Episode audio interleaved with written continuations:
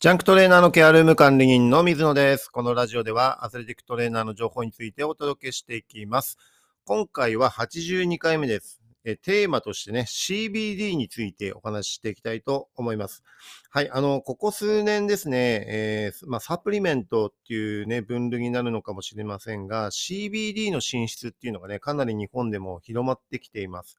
で、CBD ってまず何だっていうとね、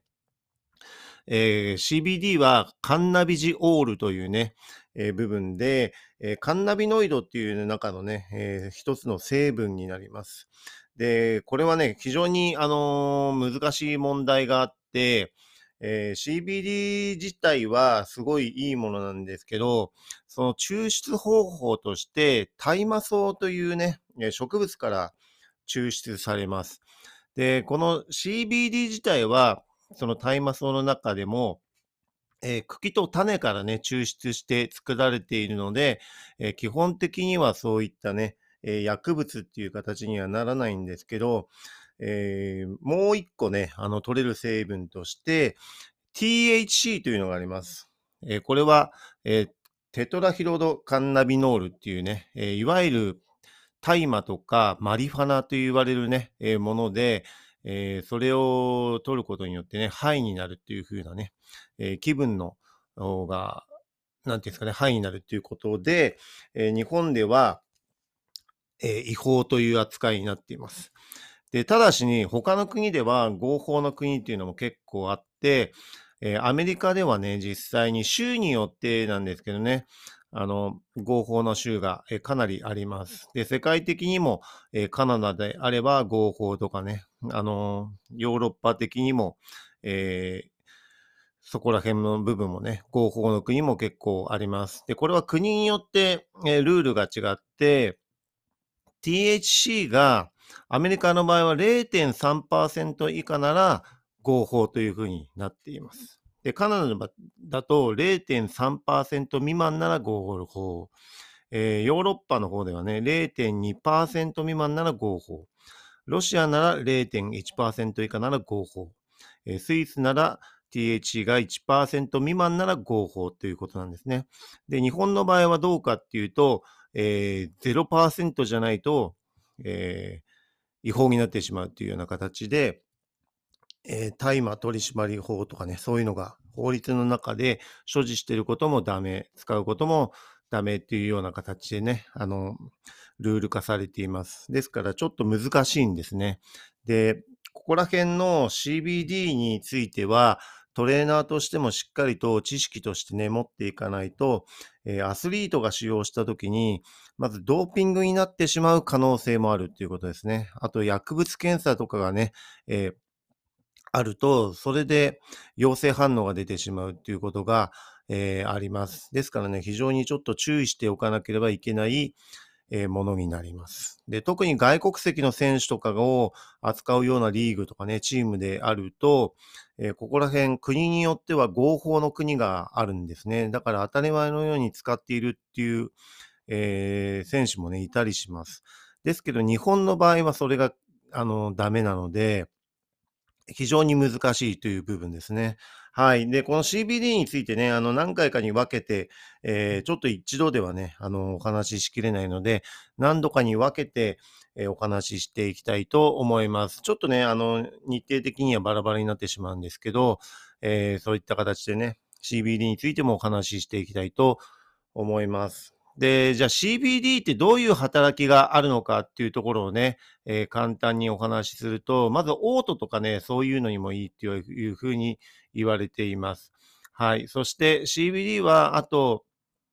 えっ、と、精神的な部分もそうですね。えー抗精神障害作用っていうのにもいいっていうふうに言われてますし、えー抗痙攣作用ですね。痙攣発作とかね、そういったところにもいいというふうに言われています。あとは抗炎症作用ですね。炎症の疾患や鎮痛とかね、痛みを抑えるっていうような働きもあります。と、抗酸化作用という形でね、あの神経性のものとかにもいいと言われています。えー抗酸化という形ではビタミン C とかね、えービタミン E とかよりもはるかに強いというふうに言われています。あとは抗がん作用があったりね、この、えー腫瘍とかそういったがん細胞にもいいというふうに言われています。あとは精神安定作用ですね。抗うつとかね、不安症とか、うつ病とか、えー、そういったところにもいいというふうに言われています。で、CB 自体は、えー、CBD を取ったからといってハイになるわけではないので、あの逆にリラックス効果があるというふうに言われています。ですから、スポーツ選手が、じゃあ実際にどういう時に、えー、この CBD を取ったらいいのかっていうふうになると、試合をした後とかにね、アドレナリンが出すぎてしまって、えー、本人はね、もう寝たいと思っていても、体が興奮して寝つけないっていう時が結構あります。で、そういう時に取るといいよっていうふうに言われていますね。はい。ですから自分のその高まった、えー、神経とか興奮を逆に沈めるというようなね、働きの時に使うというところがね、いいのかなというふうに思います。ただし、この CBD もね、あの、CBD 単体であれば、えー、ドーピングには引っかからないんですね。だけど、この、えー、カンナビノイドっていうね、えー、もの、CBD とか、えー、逆に THC もそうですし、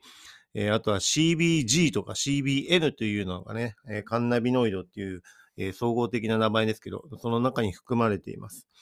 で、